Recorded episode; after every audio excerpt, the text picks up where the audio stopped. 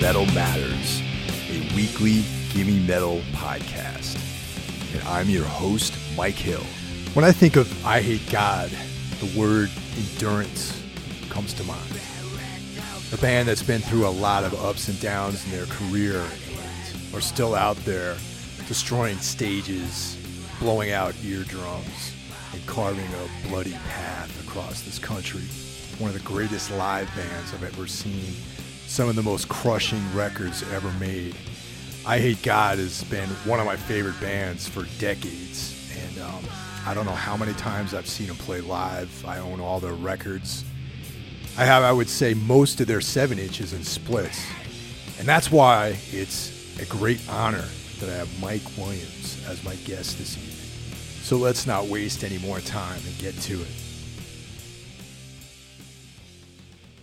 This pandemic and uh, this whole crackdown, I mean, you guys are uh, a road band. You guys have, are always on the road. Whenever I go and check you guys out, it's like Eyehategod's got a million tour dates. So how how has this set you guys back? I mean, obviously, financially is the you know that's a big thing yeah. because uh, we we just want to. I mean, we love to play. We we that's definitely missed. You know, I mean, we were going to take this time off, like we were planning to take off like a month or two, like um since we we basically been on tour for like three years, you know, since uh I had that surgery, you know, and and that was 2016. So 2017, like four months after the surgery, we were back on the road, and um, we were you know touring anywhere we could, and that gradually just led to. we ended up going to you know South America, New Zealand, Australia, Thailand, Vietnam. We played uh, Taiwan. We did in five shows in Indonesia. Wow. So we were we've been touring like like crazy, you know, and uh which is great, you know, and um I forgot what I was going to say, but I mean, yeah, then now all of that's just kind of stopped. But uh we were going to take this time off, and then it turned into like, I mean, I was we were taking this time off. I was gonna. We have an album that we've recorded, but I was taking this time off to do the vocals on it, you know. But then this all this stuff happens, so it turns out that all the studios are closed. So that was just like this time off became like, I mean, what's it been like three months to yeah. almost four months now? Yeah, it's it's like close. And uh, yeah, yeah. So uh, that just you know really just kind of kind of screwed things up, you know. And um, I mean, you're in a band, you know. You mean it's just like you want to go play, man. I mean, oh, when I said financially, I mean that's part of it, but I'd play for free right now. I would play just to play, you know. I, it would just be great to have it back the way it was, you know. I'm I'm kind of worried about the future with uh you know what, what's even when shows start happening and clubs do open like I mean, I don't I can't predict what's going to happen. I don't know you know, these shows are talking about like half capacity and all this stuff. It's like I don't I don't know, man. It's just going to be strange. Uh, there's no way to really know what's going to happen. Yeah, it's it's uh, but, it's a very dark period, that's for sure. And um, it, yeah, it it is. It is. It's it's wild, man. I never thought you know we'd see this, but uh, it's happening. So we got to deal with it. I was going to ask you about that because like your last record came out in um, it was like 20, 2016, I think was the last Eyehategod record. And oh, uh, oh, 2013 actually. 2013. Oh wow, it's that long. Well, ago. it was a, it was actually 2014. I should say 2014. We recorded it in 2013, and uh, Joey died in like August of 2013, and then like the album came out pretty much the end of beginning of the next year. You know, so it's kind of like 2014. Damn, the years. So yeah, that's the last. Yeah, that's the last uh, full length thing we did. So there's this new record that the the music part's done and the vocals uh, have to be finished. That's where the status is right now. Yeah, that's what's going on right now, and uh, I've uh, um that's being taken care of soon though. I'm going to uh I'm I'm gonna fly, man. I mean, I, I'm not really excited about getting on an airplane with all this stuff going on, but I'm gonna fly to uh, Chicago, and uh, Sanford Parker is gonna we're gonna we're gonna get the vocals done then.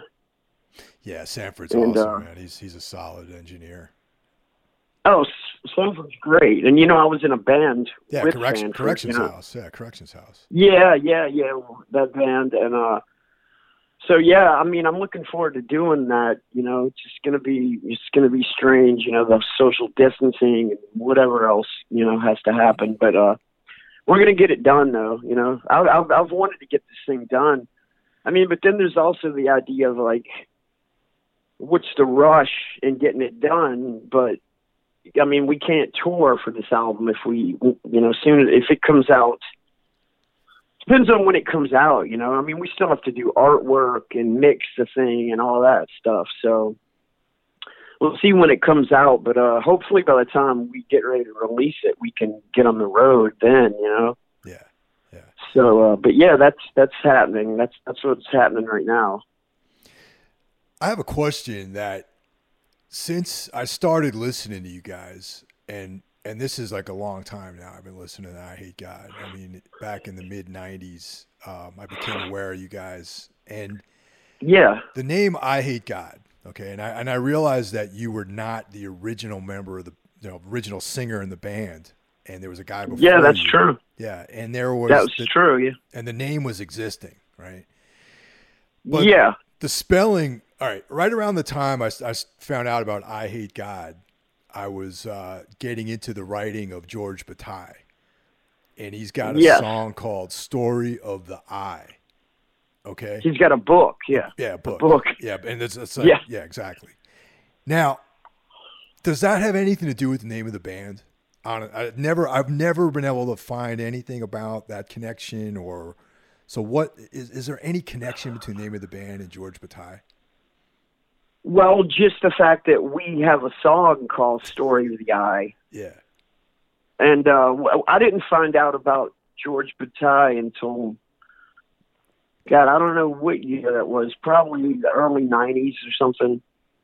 That's when I first read that book and read some of his other stuff. But uh, yeah, we uh, I liked the book so much. It was such a strange. I don't even know how to describe that book, but uh, it it just the the title was like had the word I in it, and it was just kind of I was kind of attracted to that, and we we named a song that, you know. So that's really the the only connection that we have, and uh, I mean I love George Bataille, I love reading his stuff, and and Brian, our uh, our guitar player, he was really into George Bataille as well, so it was just something we liked, and we were like, let's just call the song that, you know. And uh, but that's all. I mean, we hadn't heard of it when. The thing about the other singer is that he, they were just like basically going in this practice room and like jamming like Melvins riffs, you know, like and just making up their own stuff. Like Jimmy got really into Melvins and Confessor and Saint Vitus and Obsessed and all these things. Like he, that was just like awakening to that stuff. You know, I turned him on to a lot of that stuff. You know, I mean, obviously he knew who Black Sabbath was, but you know, like there was other things that he had never heard. So, uh, so this singer, it was a guy named Chris. He um he only did two rehearsals. He just practiced with them twice. I think there there was tapes of that somewhere, and I would love to have those tapes now, just to to hear the recordings of that guy singing and just like the whole uh, the beginnings of the band. You know, that would be pretty interesting. And it was kind of a revolving door back then too. It was like you know somebody else sitting on drums or something like that. We, it wasn't like a. It was everybody was in other bands. Is I guess what I'm saying, and that was kind of just like a side thing that Jimmy was doing, and I was kind of always just hanging out there, you know. So when Chris, uh, Chris kind of had this weird mental breakdown one day, and we, uh, we took him to to the hospital and like left him there for like evaluation. You know, I never saw the guy again, but uh, he became a born again Christian like after that. But he he did think of the name, and he had this whole concept about the name, and it was originally called V I Hate God. you know, like V Pink yeah. Floyd, like Pink Floyd's first album, I think, is The Pink Floyd. Yeah, yeah. So it was V I V I Hate God. I, you, I, I have no idea what that was all about, but uh, he had this whole concept of. Uh, I don't I don't even remember exactly what his things were about it, but we kind of got our own like idea of what the name means. It's kind of like the way you see things, and like God can be anything, you know, like vices, like like addictions, or you know, there's things that you hate, but there's you're still it's still part of life. You know, there's a whole thing, but uh yeah, he's that's the guy who thought of the name, Chris, and uh that's that's what happened, man. And then you know, I, after like he did two rehearsals, like uh it was just kind of like I was hanging out, and me and Jimmy lived together and all this stuff. So it was like, yeah, well, I, I'm singing now. I'm gonna be the singer because I obviously loved what loved what they were doing, you know, and everything became more structured and became what it is now. I mean, you know, we evolved, obviously evolved a lot since those days. It was super primitive back then. I mean, it was like Hellhammer, you know, style, like just playing as slow and noisy as possible. And uh, a lot of it had to do with just trying to piss people off, you know, just there was like nothing like that going on in New Orleans. And there was there was bands in other parts of the world doing stuff like that, but it was pretty rare. You know, there's like Cavity it was in Florida, Grief was up in Boston. There was a band called Thirteen from New York. Yeah, I got those doing splits like, that you guys did with them. Yeah, those are great splits. Oh yeah, yeah, yeah, just like that slow, crusty type of stuff, you know. But it, and Buzzov-en was in like North Carolina, I think, at the time, and uh neurosis was kind of messing around with a similar idea, you know, like. But so I don't know, man. Uh, that that's how that's how it all started, really. Just uh, about the sound of the band, though. It's like I actually the thing that grabbed me the most about you guys was like it was more coming from like a flipper, like Black Flag kind of vibe mixed in with all that kind of Sabbath, like Saint Vitus kind of stuff. Um, totally. You know, and there's totally. like the intro that that intro to uh, Children of God, like that bass, that little throbby bass run in there.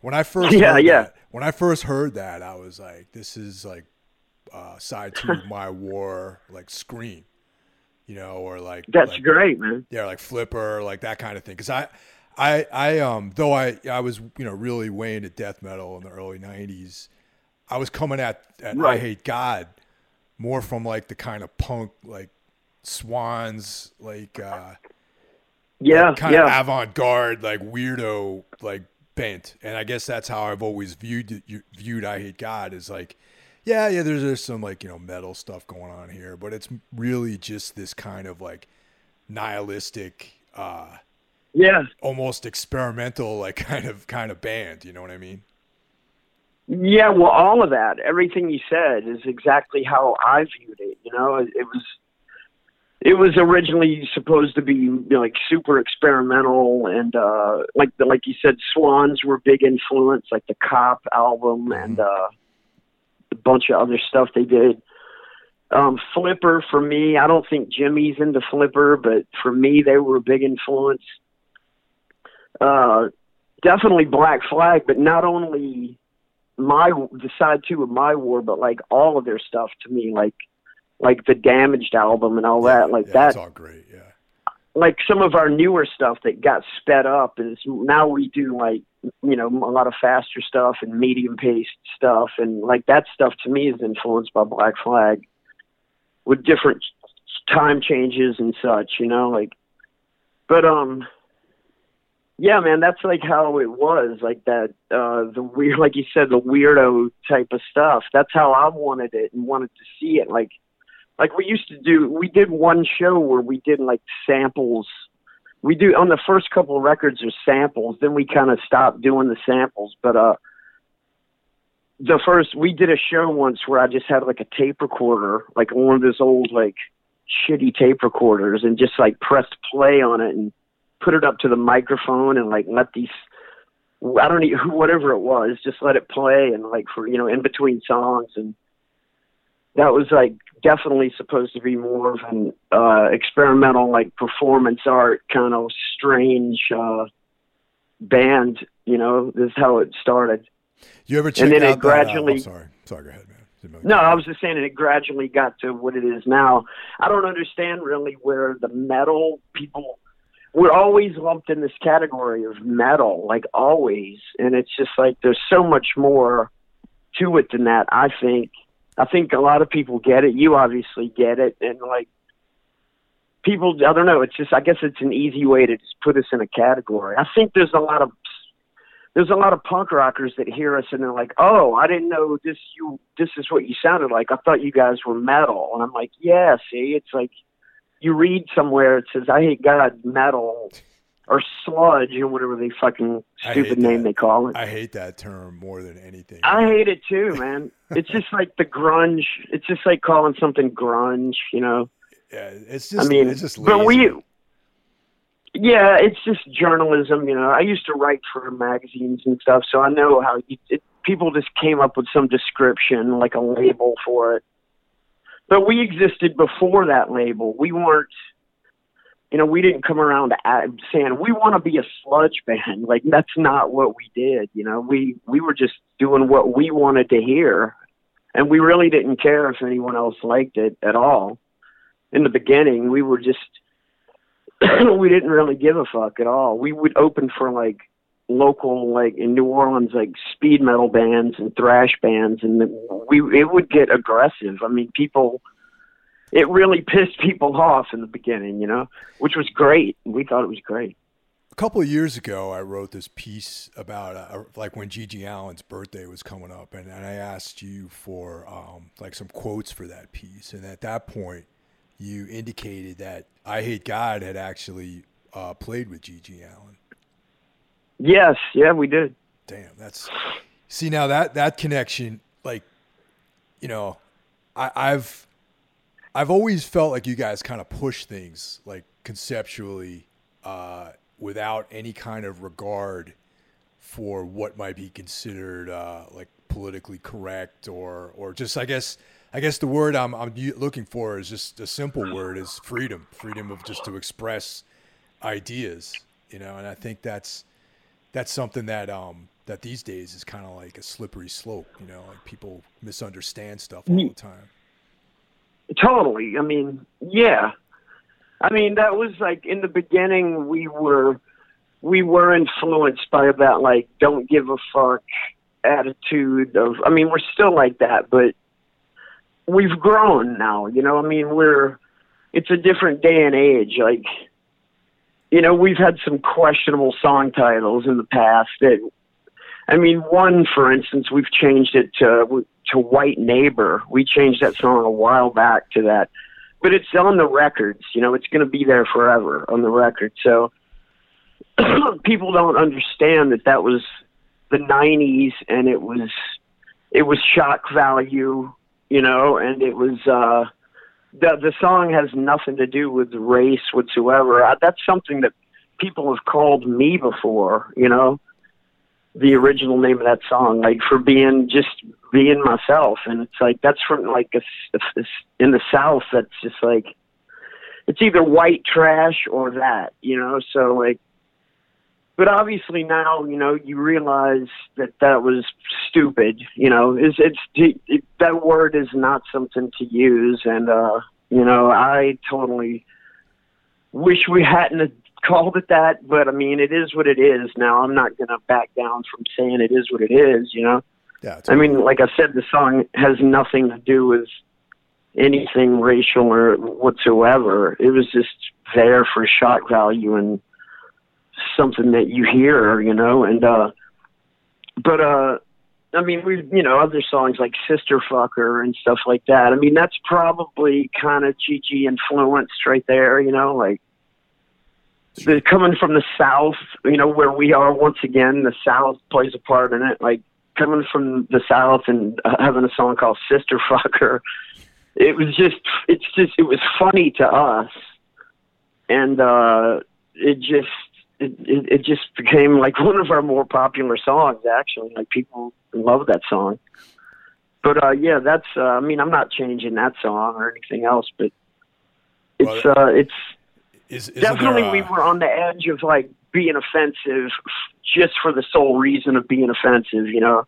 And then sometimes we were offensive when we didn't even know we were being offensive so it's but you know we've grown up now. I mean it's 2020 it's like you know we're all older. People have kids you know? It's like a whole different thing now. It's not renouncing anything but just that we uh you know we grow up It's, is a sister fucker is a part one and a part two to that song too. actually. Yes.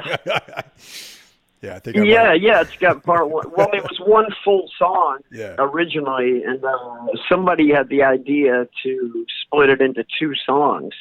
It was just one song, and uh, so in the studio we decided to just make it into two separate songs. We were coming back from Canada.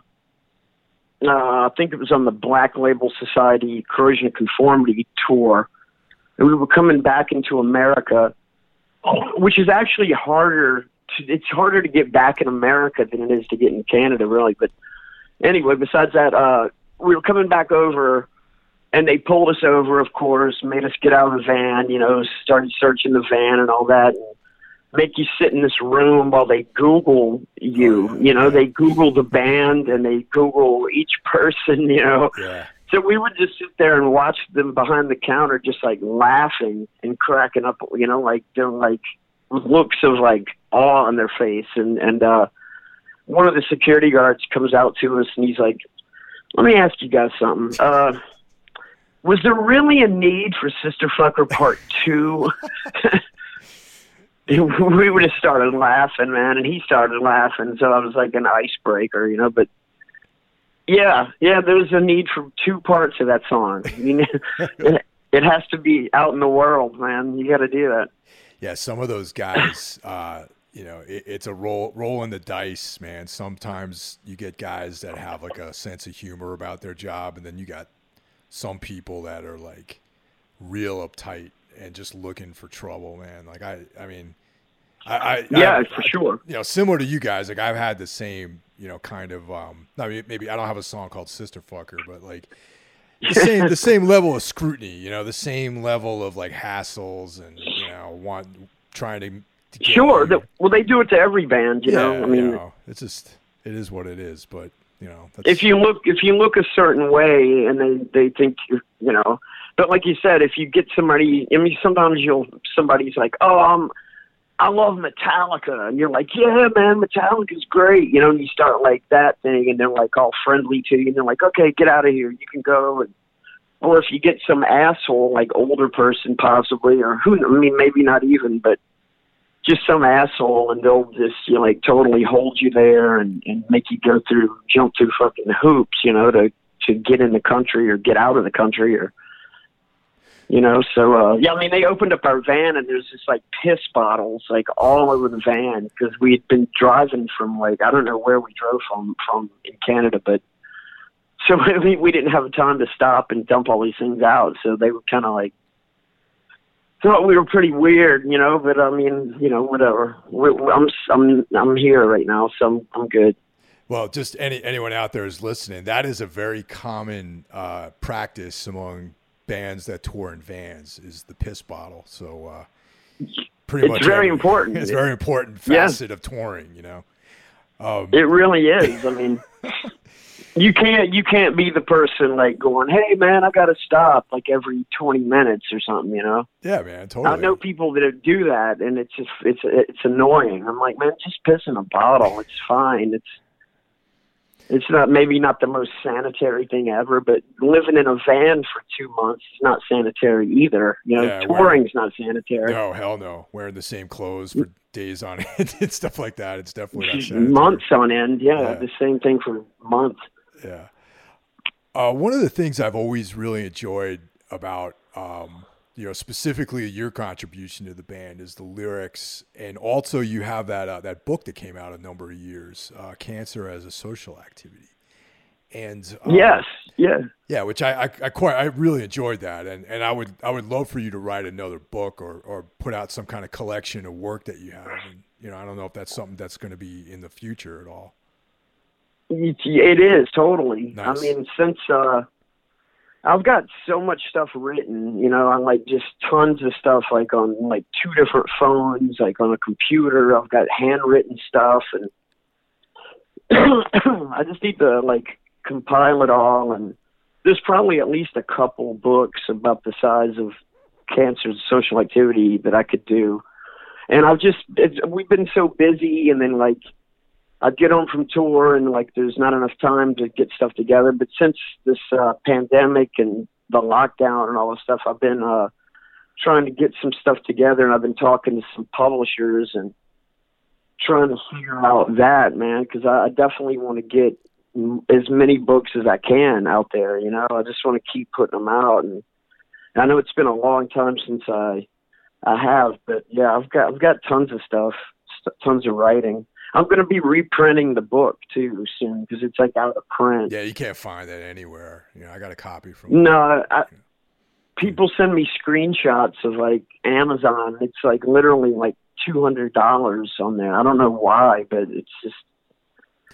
Yeah, it's I like mean, that. It's uh, there's people that, gouging. There's that Jeffrey Lee Pierce uh, book, "Go Tell the Mountain." That's like three hundred dollars because like his family didn't want that to be published, you know, be kept in print. So uh, yeah. Oh really? Yeah, yeah. Your your book uh, is uh, is right up there with Jeffrey Lee's book. it's like. Yeah, well, that's. I mean, I love Jeffrey Lee, man. The Gun Club are one of my favorite bands, man. I love, I love him, and I love that stuff. Have you his ever, writing too? have great. you read the book? I have not read the book. No, no. Oh man, I, I, I would love to. Yeah, it's really it's great. It's um, it's not only just a collection of his lyrics; it's like his other writings and stuff. It's like really really a good thing to you know it's awesome. I enjoyed it. I read it like a yeah. yeah i want to do that also yeah. I want to do that also like put out some i mean there's been people that have pro- approached me through the years about doing like a biography type thing either about myself or like one about the band.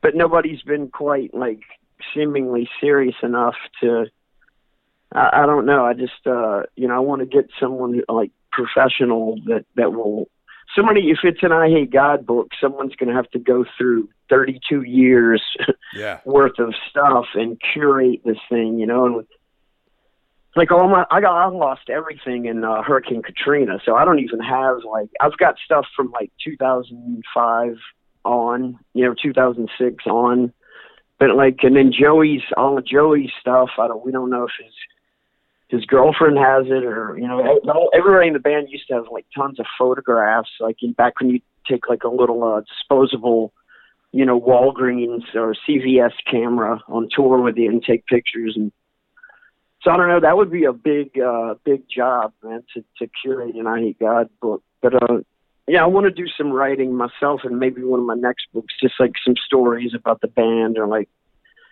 you know, stuff like that as well. Yeah, that that'd be awesome. I would I would definitely definitely read that.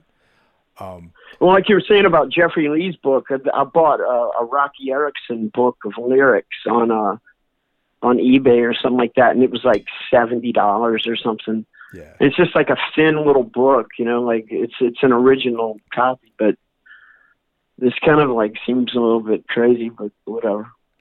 Yeah, it's um if you if you do find yourself with a copy of that Jeffrey Lee Pierce book, it's definitely substantial. Like it's got, you know, all kinds of stuff. And then at the end, the last thing is this novella that he wrote.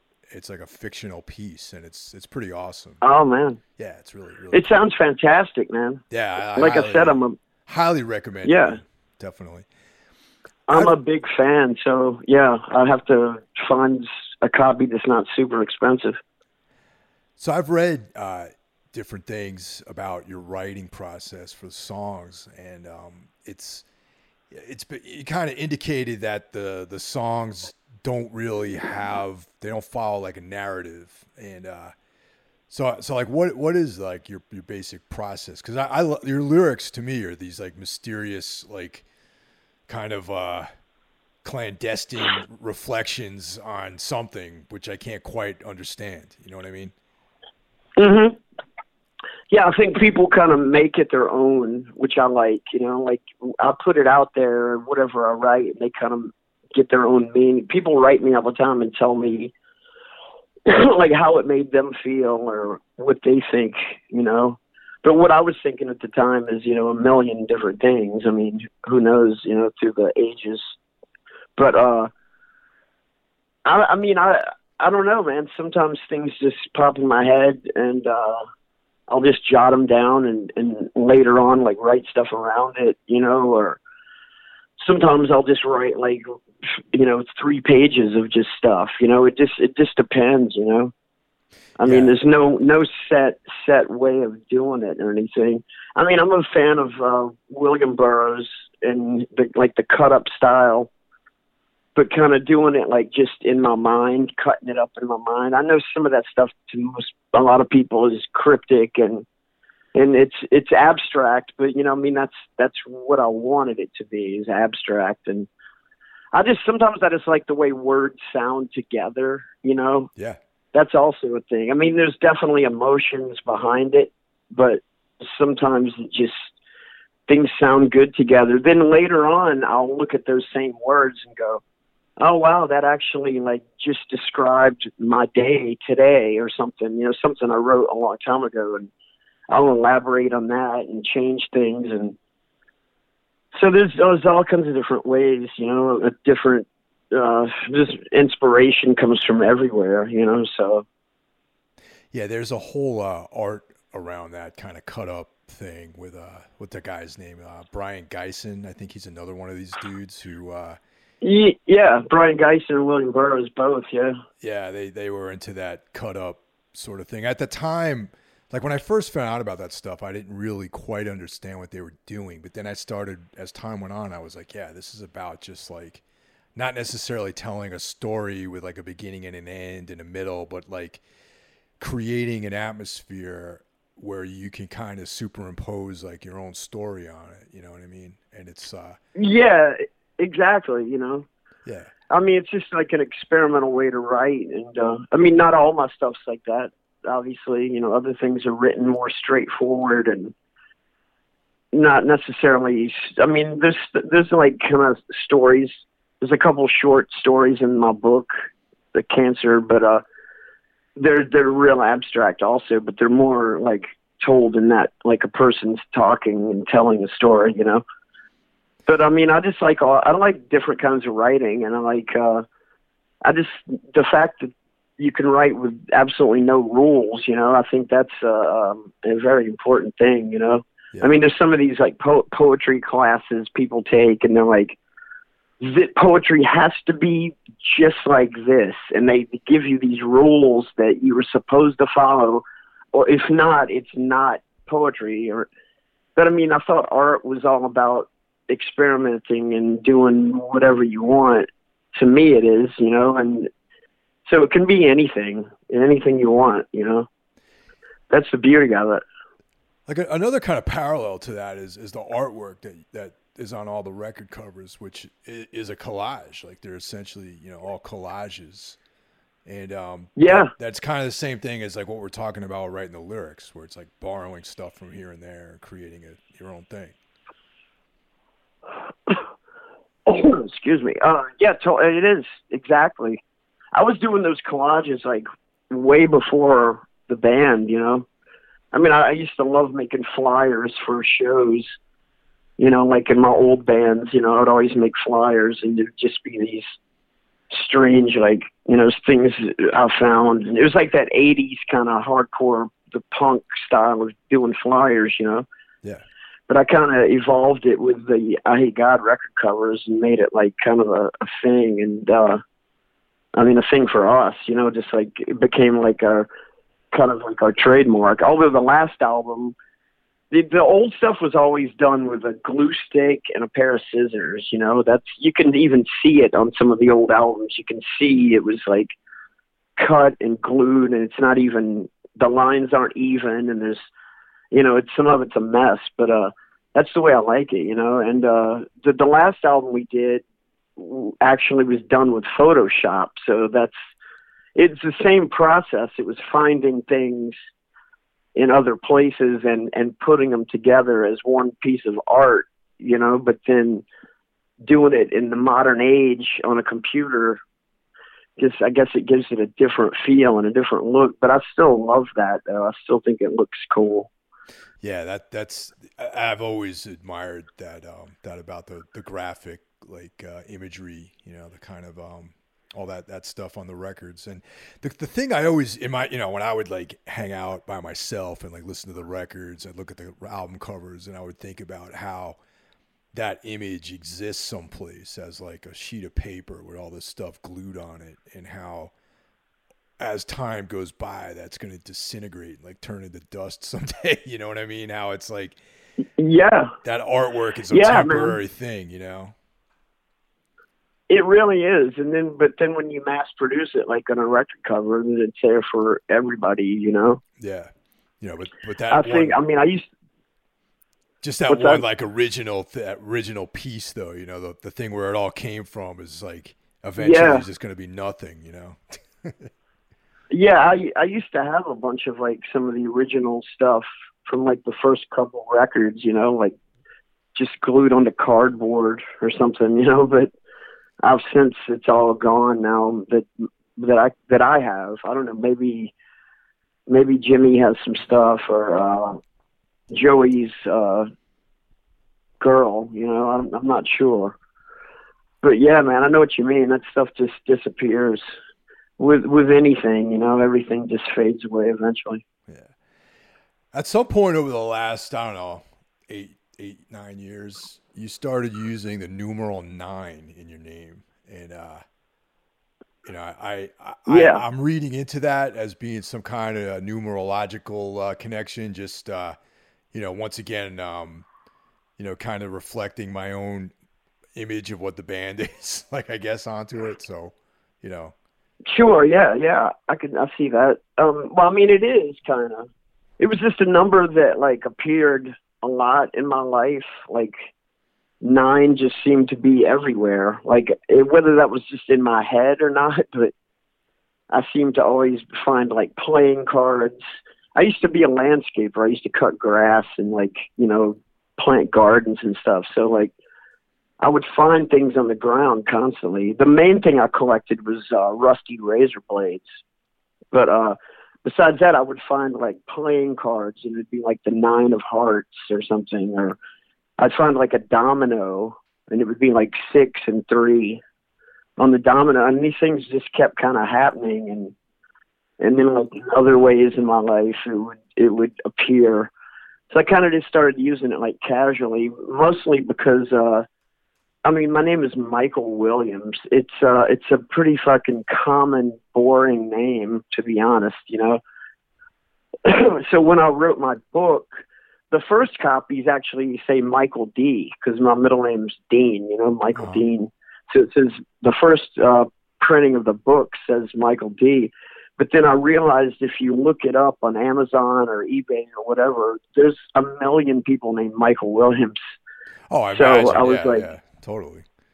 So I just figured like I, I need to use this as just a way to distinguish myself from other things. And it also sounds cool to me. You know, it's like Mike Nine, Nikki Sixx, you know, yeah, totally. Like that type of thing. Yeah. But I mean, and I mean, I come from like the punk rock days where, you know, everybody's got a stupid punk rock nickname, you know, like, but, uh, it's, um, yeah, man, it's stuck. It kind of stuck after, after Katrina's when it mainly stuck. Uh, after um I went to jail and all this stuff during Katrina, after Katrina actually, and uh Phil Anselmo wore the shirt. I, I don't know if it was in Decibel or Kerrang or some magazine. He did an interview when I was locked up, and uh he made he did a homemade shirt with like stencils and spray paint that said "Free Mike 9. Yeah. with the Roman that. numeral. Yep. Yeah, so I was like, oh, there, there it is. It's like you know, it's like becoming an actual thing, and, and it's like, uh, I don't know. There's like, I mean, nine is a magical number, you know, as far as like numerology goes. Yeah. You know, the whole like multiplying nine, and you can add the two numbers to each other. Like nine times nine is eighty-one. Eight plus one is nine. Oh, that goes through every multiplication of nine. You know. And then there's dress to the nines, the whole nine yards, cloud nine. I mean, you can go, go, go on, on forever. yeah. Yeah, I mean, so I don't know. It's just something that came to be part of me, you know, and I and I and I like it. I like it. You know, uh, back in the late '90s, I was wearing an "Eyehategod" shirt uh, down in I forgot what state it was in, but it was definitely somewhere in the southeast, and uh, I, I got some trouble, man, from some uh, local, uh, you know, local people, you know, down there.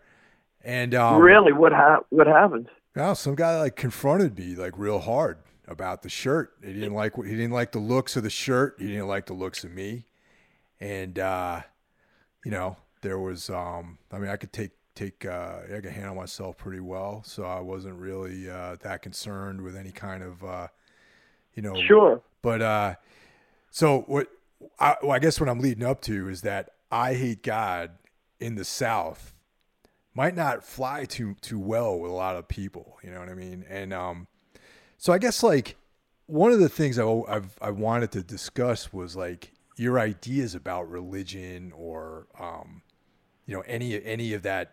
You know, because like we talked earlier about God being this kind of it's kind of like everything. So you can there's like hate, like dark, light, like everything kind of mixed together. But Christ- well, like yeah, like God, God could be drugs, or God could be gambling, or or sex, or you know, people do look at these things like they're God, you know, and yeah. but people are addicted at the same time. They're addicted, so they see that they they hate these things, and it's just the way most people's lives are. But did you, uh, like, as a young, when you were growing up, did you have religion in your life? Like, was that something that was like part of your family, like upbringing, or that kind of thing? Um, when I was a really young boy, my uh, we would go to church on Sunday. Like my dad would make the family. I guess my mom too. We they would put me in a suit, you know, and bring me to church with them. They my parents were Nazarene, which is uh, uh, I don't even know much about that religion. It's kind of an obscure religion, but we went to the Church of the Nazarene and uh, that was their religion. And uh, they would, you know, we'd go to church, and I'd see, you know, I was just a little kid, like just enjoying myself, really hanging out with other kids my age. I didn't care about the religious part of it at all. I never did. I think I didn't believe in God even then. I didn't think there was anything that could be possible like that. But they, of course, they tell you you have to believe in it. So I started hating it. Obviously, then you know I was I started being frustrated with this. They're pushing this stuff down my throat, and then these people are all in. You know, after church, everybody's outside gossiping and and talking shit about each other, and the the the preacher's like fucking somebody's wife. I would hear things like that, and like, you know, just uh, I just knew these people weren't even good people and to top that off, you know, we'd come home from church and my dad would get drunk and just like beat the shit out of the whole family. So I was just like, what, uh, religion is pretty fucking fake. You know, this whole thing is, is just garbage. You know, it's not, uh, there is no God, you know, there's, it's a, it's a lonely way to think, but it's, it's the truth and I can't get around that. You know, I mean, it's the truth. Yeah. So that just threw me into like hating it at a very early age, you know. And uh I got forced also to go to a Catholic school for a couple years. and uh you know, of course that's that was horrible too. You know, those people are, are mentally deranged as far as I'm concerned. And so yeah, I mean it built up through all that, you know. So when we had a chance to call the band Eyehategod, I was I loved it. I thought it was the greatest thing ever. You know, I mean, even the way it's ab- it's abstract, like it's spelled E Y E and all this, but uh, I just thought that was fantastic. Anything to throw a fucking monkey wrench into the uh, into the machine that that is like the church and religion and all these people that believe in all these uh, ridiculous things, and all in the name of, of this person that's supposed to sit up in the sky and watch everything we do, man. Like it's hilarious and and scary and sad all at the same time. You know, people are just and like I mean, these people don't believe in anything. Like they don't even, you know, they they as far as like science goes, you know, they're just closed minded to all that. So yeah, it it started when I was really young, and so I mean, there was talk like when Eyehategod started getting a little more popular, we were like, damn man, our name is like it's like you know we're not getting played on the radio. I mean, we do get played on like college radio and stuff yeah. like that, but and it's not as shocking as it used to be. The name's not as shocking as it was back in the beginning, but um, but but I thought it was great. I was like, fuck that. I mean, at least we're we're causing trouble. You know, we're we're people see that shirt like the guy saw you, and a lot of our fans tell me that. You know, they're like. Yeah you know, I got in a fight because somebody didn't like my shirt, and I'm just like, well, I mean, that's that's how it goes. I mean, you know, th- these people need to be fought, if you ask me. Yeah, no, hundred percent. You know, we should fight. Yeah, we should fight against these people because it's just such a, it's just, it's just a brainwashing to me. I mean, all religion, Scientology, I mean, everything, Christianity, it's all just, uh, you know, I still am learning about all of it because it's just uh, insane. Actually, the guy that confronted me about the shirt, he actually had to spell out the first three letters, and he didn't quite understand it at first. He was like, "E Y E, hate God," and I was like, "He's like, what does that mean?" And I was like, "That means I hate God." Do you understand what that means? And he's like, yeah. that's when the trouble started. You know what I mean? And I was like, well, you know, he's like, you into the occult, and I'm like, then oh right, yeah, it's got kind of like, uh, you know, got a little little sketchy, tense, yeah. little tense after that. But the uh, it's it's funny that you, you, went to Catholic school because um, I was raised Roman Catholic. You know, my my mom is uh, you know my mother's side of the family is Italian, and and uh, I was terrified right. of the Roman Catholic religion. Man, it was like yeah. Yeah, like guys hanging from crosses with like spears like shoved into them, and the living dead, and uh, all this. Yeah, like, yeah. you know, fear and all this stuff, and a lot of that imagery, a lot of like you know, my grandmother being from Italy had all these like statues, and my grandmother was a. I, I, I was like super close to my grandmother, but the statues that she had in the house as a young boy like terrified me. And uh, I yeah, ever since yeah. then, I was like, I don't know about this religion. And then the idea of confession was always like so fucking weird to me because you can go out and do whatever you want. You go in and sit with this priest. Sure, yeah. And he gives right. you like some act of contrition to do. And um and then you're all absolved of all your sins. And, yeah. Yeah, it's it's fucked up, man. And uh it's like that thing like uh you know like if you repent on your deathbed then it's all good, man. You're going to heaven.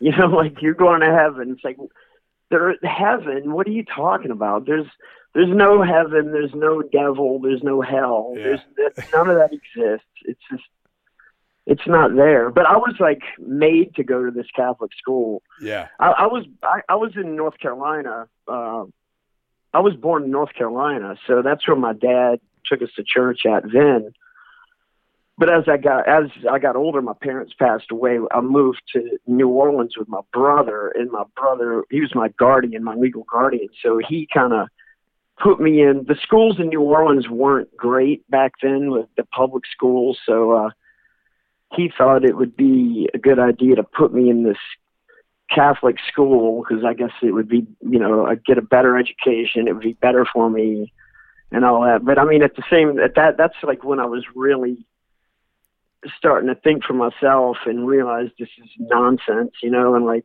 I I obviously of course dropped out and ran away from home like around then, you know. so like yeah, that was a pointless exercise to put me in that place. I mean, it did nothing but make me hate those people even more. So you know, it did no- nothing for me. One of the things I've noticed is that uh, you, have been very outspoken about a lot of this, um, you know, uh, protest and uh, police brutality issues. Uh, that, yes. I mean, the whole country is, is, fucking on fire right now. So, you know, mm-hmm. what, and, and I, I saw that you, you uh, listed out some organizations. And um, so just as like, for my own personal knowledge and for anyone else out there who's listening to this who wants to support some of these organizations, it's kind of it's kind of hard to disseminate like which groups are the are the ones that actually are legit and which ones aren't. You know what I mean? So yes, yeah. So like, what, what you know, in your opinion, what are what are some of these some of the better better organizations? I mean, I donate to this place um, that kind of spreads it out over a bunch of different charities. You know, but I mean, off the top of my head, the the ones I mean, Black Lives Matter obviously is the probably the best thing to give to to help those people get things. You know, I mean, they need uh, profits, and uh, there's an anti-police terror organization. I think it's out in Berkeley, California. That's a good one as well. But I mean, I, right now, those are probably the two most important things, you know? Yeah. I mean, there's so many right now. There's so many anti cop. Um, I mean, Black Lives Matter, obviously, there's a lot of splinter groups like with that. So they all need help, you know? Right. Any kind of, any kind of donations to them. But I mean, at the same time, I still, in the back of my head, I still think about like the animal, uh, animal abuse you know, uh, animal rights organizations and like uh, um, harm reduction. Harm reduction for people that don't know is like uh, it's like needle exchanges that help people. Uh, I know that's a controversial thing. You know, giving needles to junkies, people don't like that, but uh, I think it's needed. You know, and um, so those are just other causes that I believe in. Right on. Well, at this point of the uh, conversation, I would be asking you guys like what what you got coming up, and uh, but unfortunately, right now, uh, I think everyone's kind of in the same boat of um, you know, yeah, we're just gonna stay home and like wait it out, see what's going on. But you know, good luck on recording well, we the are, vocals, you know. And well, that's the first thing, doing the vocals. But uh, we actually we have a show booked for oh. October October in uh, Arizona. It's a makeup show that um, we had missed doing last year. But um, October is coming up pretty fast, so I don't know. With the way things are right now and the the the number of cases like spiking and all that, I don't know if that show is going to happen. But it's booked as of right now. Oh, okay. So that, that's in Arizona at Club Red. But uh, I'm uh, not sure the date, but uh, but anyway, besides that, uh, we're trying for November. It's actually being booked also. Uh, no, uh, November in Europe. Ah, yeah. We're trying to. We just switched over our booking agency to MAD, and we're trying to. This would be. That's who we uh, we just did the Napalm Death tour. Was the last tour we did in uh, in Europe. We were out with Napalm Death, and uh, that that's who booked that. But yeah, we're trying. We're just booking this thing and just see what happens. You know. So November, possibly Europe. I don't. I don't know. I mean, the world could be over by then. I don't. I don't have any. I have no idea, man. I don't know what's going to happen, but hopefully these things happen because I, I just want to play, man. I just I want to get out and uh I mean, I can't believe I'm saying this because I'm a pretty antisocial person, but I, I actually want to talk to some people. Like I haven't, you know, I have this thing. I haven't seen anybody I know. I haven't seen my band. You know, it's like I want to see everybody and and hang out. You know. Yeah. So man. I'm looking forward to that. Absolutely. So hopefully these things will happen.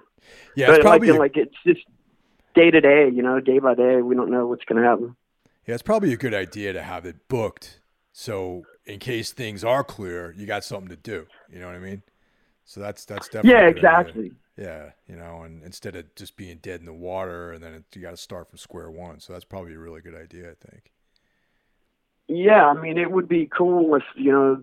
I'm not sure when the record will be out. Like I said, it's got to be you know mixed, and we need artwork, and we're working on that right now. The artwork. So uh, I don't know. It's all you know, playing it by ear right now and see what happens. Well, thanks, Mike. I appreciate taking time out and talking to me. And um, you know, it's uh, good. Yeah, luck. man. Good luck with the record, and I'm looking forward to hearing it. Yeah, same to you, man.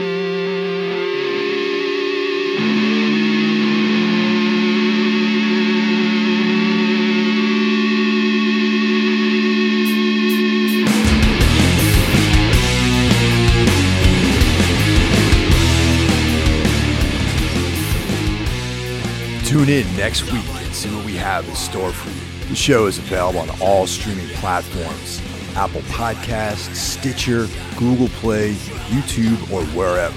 Also, be sure to check out Gimme Metal, streaming on the web, iOS, or Android, for one of the best metal communities, exclusive merch, interviews with artists, and so much more. I'll catch you guys next week.